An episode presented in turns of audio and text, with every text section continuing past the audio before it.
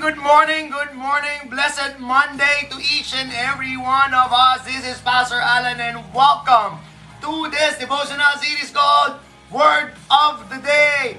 Today is the 20th of March 2023 and a beautiful Monday to each and every one of us. Akalain niyo yun, this is the 20th of March In a couple of days, we will be bidding goodbye to March and we will be ex, uh, expecting and welcoming April. Ganun po kabilis ang panahon. Tapos na ang first quarter. But the golden question is, so far, how far have you gone closer to the goals and dreams and the New Year's resolutions that you have uttered and written down when the time of 2023 came. Ganun po kabilis. And kung wala pa po kayong masyadong progress, huwag kayong masyadong magalit sa inyong sarili because there will always be another day for you to start again and to do what's next. At least, kumikilos ka, kapatid. Hindi po yan ang ating word of the day. It's just, it got into my system, and I feel I need to say it to each and every one of us. It's the first quarter, patapos na, and I pray marami na tayong mga naabot sa ating mga pinangarap at mga sinulat bago pumasok ang taon na ito.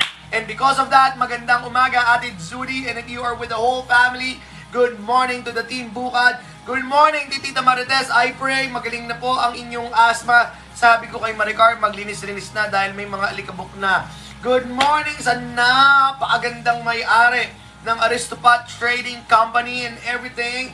Si Miss Cherilyn Rodriguez, si Ate Cherry sa iba at si Tita Cherry sa akin. Hello, Tita Cherry. Good morning, um, Inay Diyosa, ang pinagpalang biyanan sa babaeng lahat. Good morning, Inay Josa. Good morning, Eileen. Good morning, Renalyn. And if you are with Major Abner or if this is Major Abner, good morning, sir. Good morning. God bless your ministry in our armed forces of the Philippines.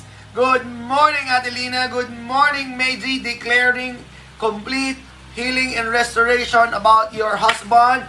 Good morning, Mary Joy. I do not know kung saan tayo nagkita, but Thank you for spending your morning in listening to this broadcast. Good morning, Ate Nini. Mapagpalang lunes, Ate Nini. God bless. Namimiss ko ang ating mga Saturday session.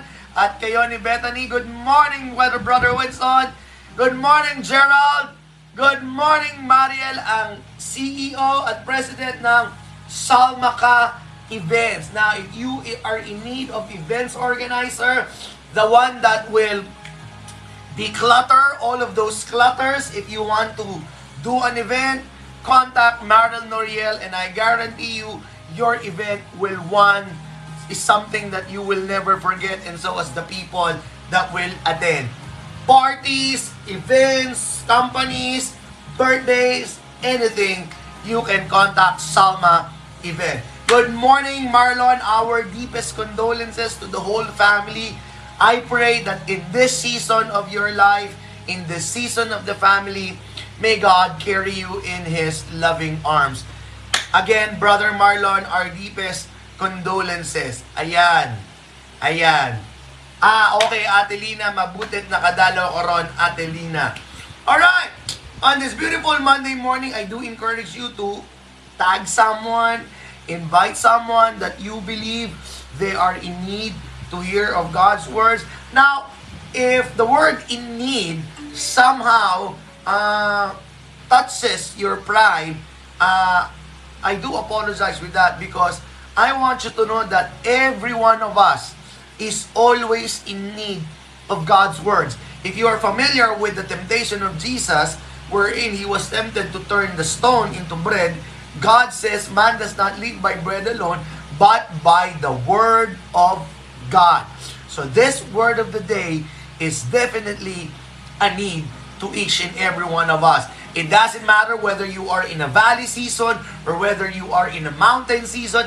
It doesn't matter if this is the first time you hear the Word of God or you've been hearing the Word of God. Each and every one of us needs the Word of God. Never forget that. Even the greatest king ever lived says, Thy word is a lamp unto my feet and a light unto my path. If you don't know about that king, that king's name was David, the one who smite Goliath. Alright? Tag someone, invite someone. I believe God has a word for them. Good morning, Kuya Oliver. Good morning. Good morning, Sandra. Good morning, James. Alright. Today's declaration, one that you and I could take with us as we go and face the different push and pull of this week, found in the book of Genesis 32, verse 27. It says here, Behold. Remember, uh, uh, most of the time, I always zoom in into the word behold because it means God wants you to stop whatever it is that you are doing, to cease from whatever it is that you are thinking, to put on the halt whatever it is that you are onto because He's about to show you something. He's about to tell you something. Behold, sabi niya, Behold, I am the Lord, the God of all flesh. Correct? Indeed. But this is the kicker. He says, Is anything too difficult for me? Let it sink into your heart, in spirit, and in system, in your system. God said, Behold, behold my boys, behold my daughters, I am the God of all flesh. Is anything too difficult for me? Now, whatever it is that you consider difficult, whatever it is that you considered even impossible, whatever it is that you considered even to be as a Herculean task, whatever it is that you believe, that you made a conclusion that it's hard, it's difficult, type it down there in the comment section. Whatever it is, think of it in your mind. Just think of it in your mind and then declare. Type it down in the comment section. Walang mahirap sa Panginoong Diyos ko. Walang mahirap sa Panginoong Diyos ko. Because God Himself is declared, Behold, Hold your horses. Look at me. That is the meaning of behold. Is anything too difficult for me? Well, the truth of the matter is, nada. None. Wala. None. Wala. Zero. Because God is a God of impossible of possibilities. He will turn the impossible into possible, the hard into easy, kapatid. So type it down there. While you have those difficult things in your mind, Walang mahirap sa Panginoong Diyos ko. Your bills, walang mahirap sa Panginoong Diyos ko. Your sickness, walang mahirap sa Panginoong Diyos mo. Your dreams, walang mahirap sa Panginoong Diyos mo. Your ministry, our ministry, the challenges that our church is experiencing, walang mahirap sa Panginoong Diyos mo. So whatever it is, those difficulties that you have in your mind, God is telling you right now, behold my boy, behold my girl, is anything too difficult for me? And I know you will answer. Walang mahirap sa Panginoong Diyos ko. So at this very moment, let me pray for each and every one of us.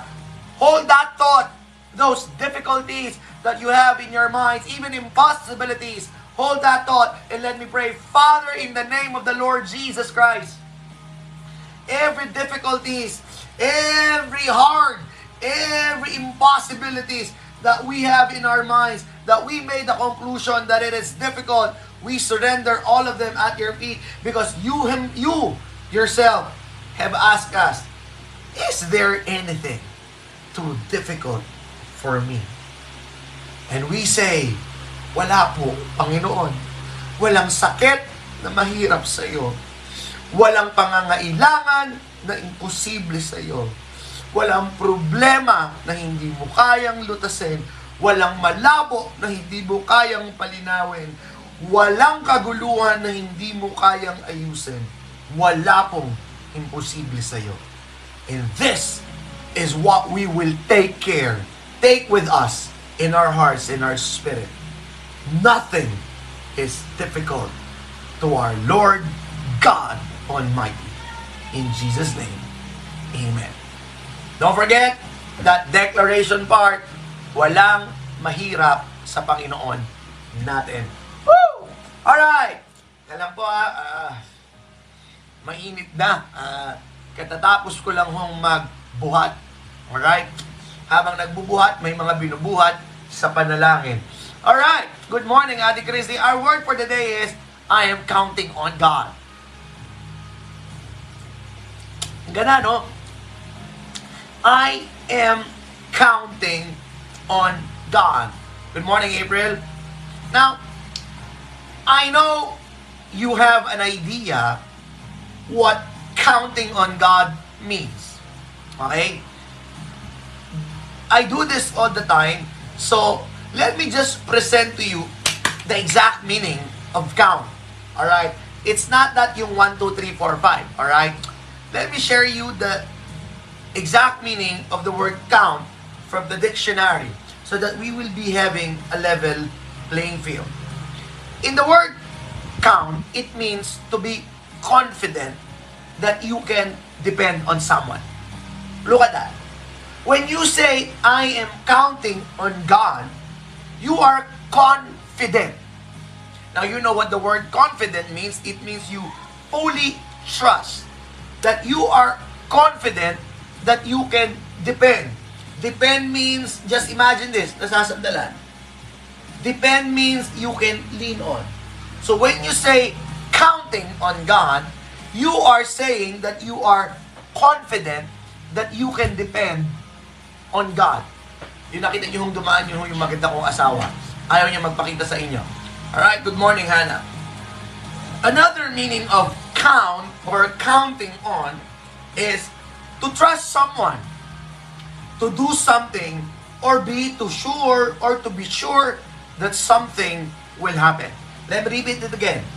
To trust someone. And when we say we are counting on God, we are trusting on God that He will do something and that it will happen.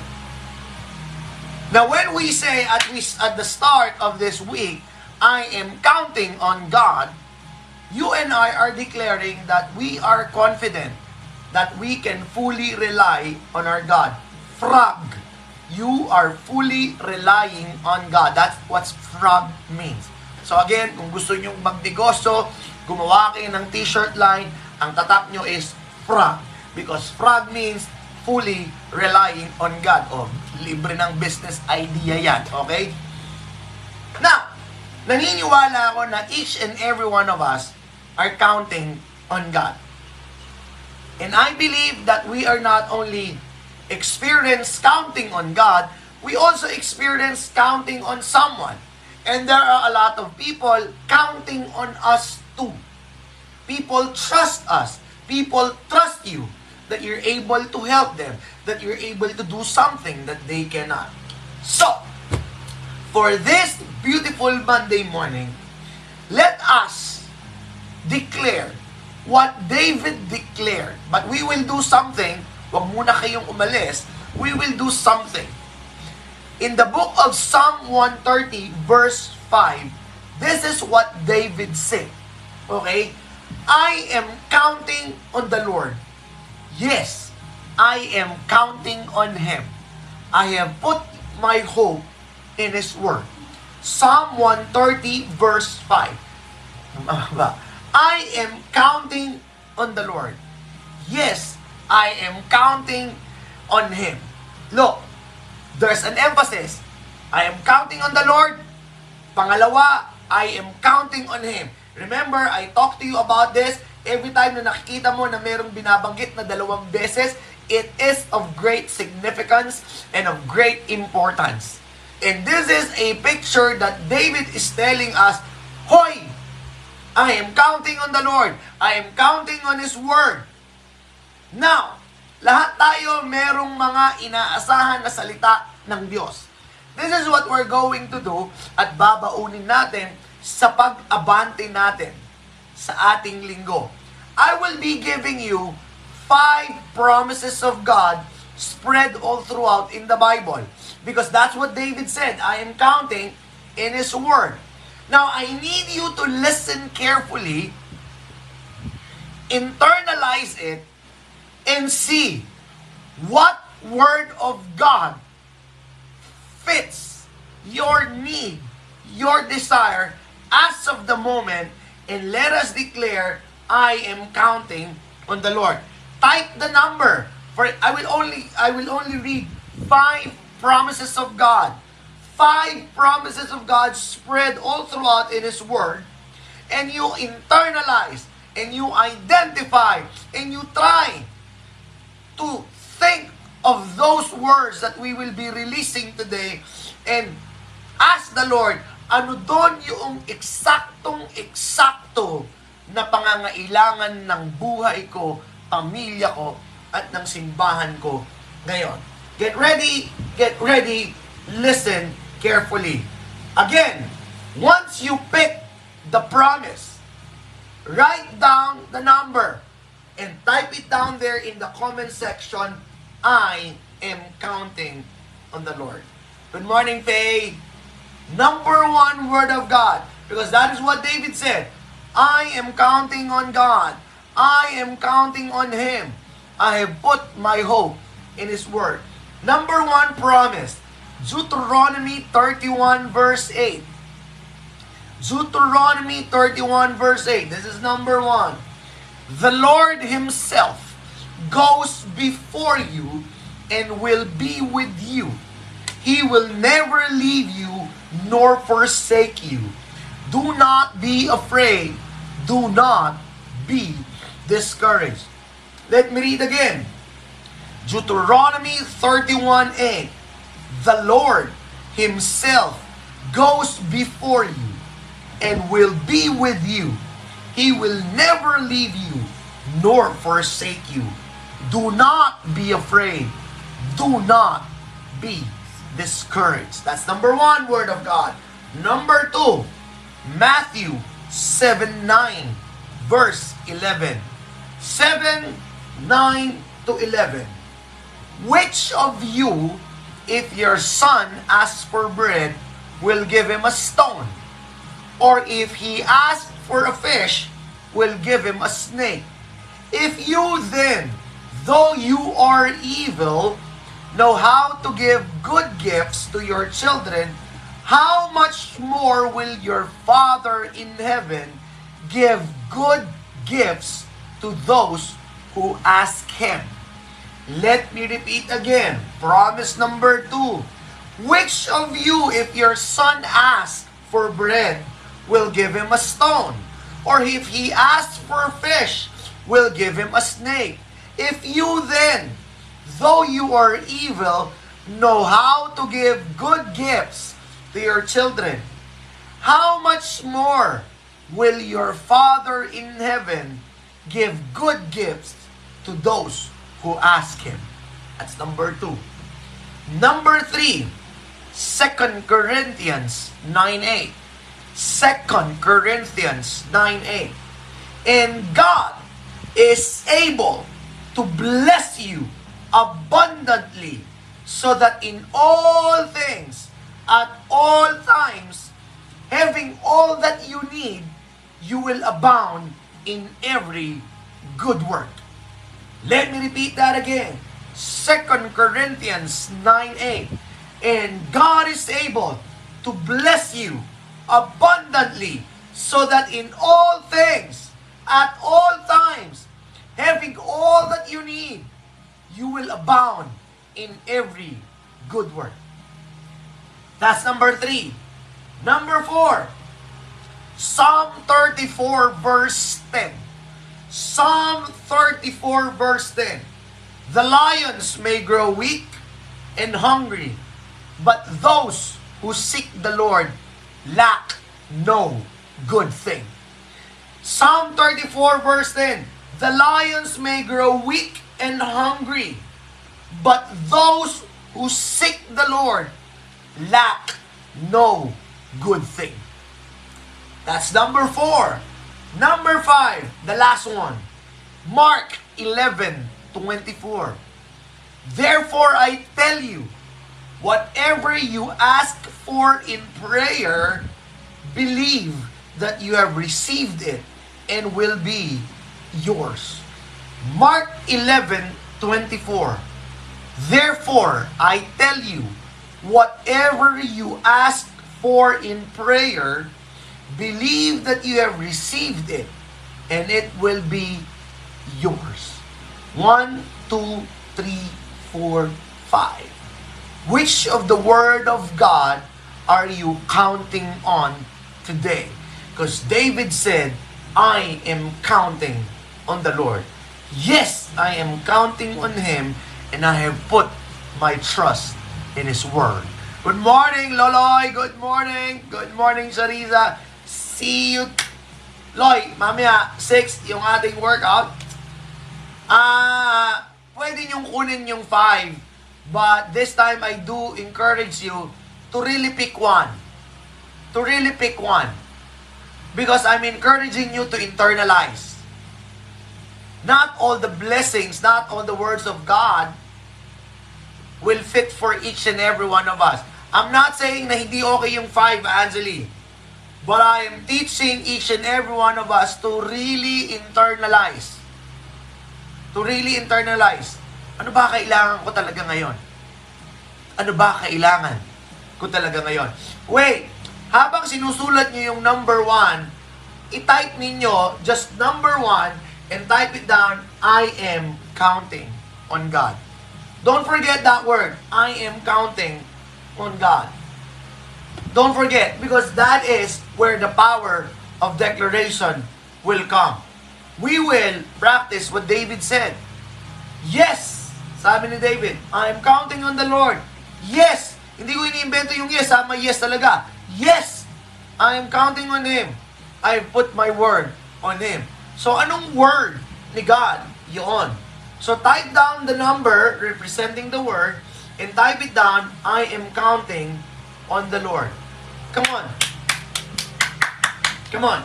And while you are typing it down, for those of you who are interested in knowing more about the beauty of life coaching 101, there will be an orientation tomorrow. Okay? Huwag kang mahiyang mag-message. Wala pang bayad yung orientation. But I guarantee you, if investing a lot on stuff that that is not really helping you. Life coaching will greatly help you. It's not that because I'm the one who's teaching, nah, it's because the discipline can greatly help you in helping yourself and in helping others. There will be an orientation tomorrow at 7.30. Zoom lang.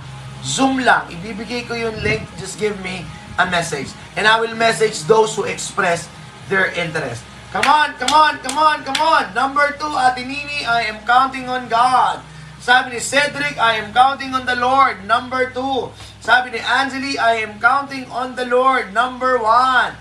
Yes, yes. Number three, sabi ng aking magandang asawa, I am counting on the Lord. A- ako, I'm, I'm, I'm, I'm, I'm, I'm going for number three too. Hindi dahil ginagaya ko ang asawa ko kasi we are one in spirit. Number one ako. God bless me so that I will be able to abound and do all good things that you want me to do. Come on, come on, come on. I am counting on the Lord.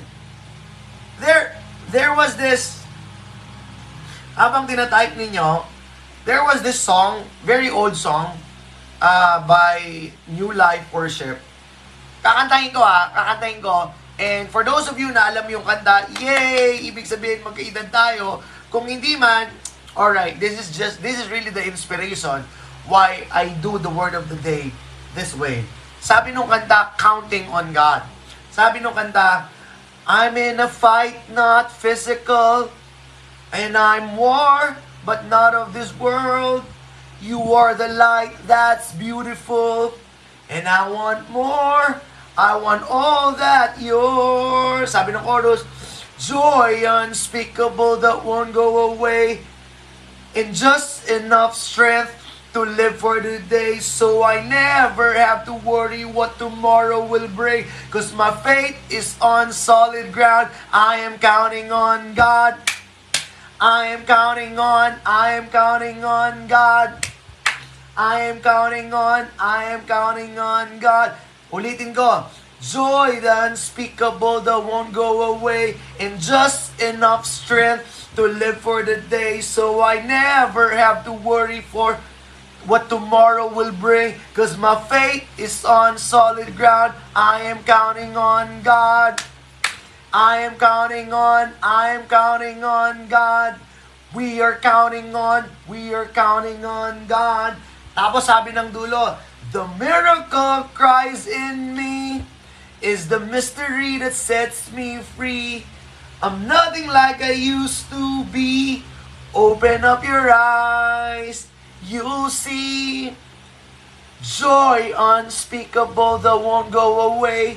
It just enough strength that lives for the day. So I'll never have to worry what tomorrow will bring. Cause my faith is on solid ground. I am counting on God. I am counting on, I am counting on God.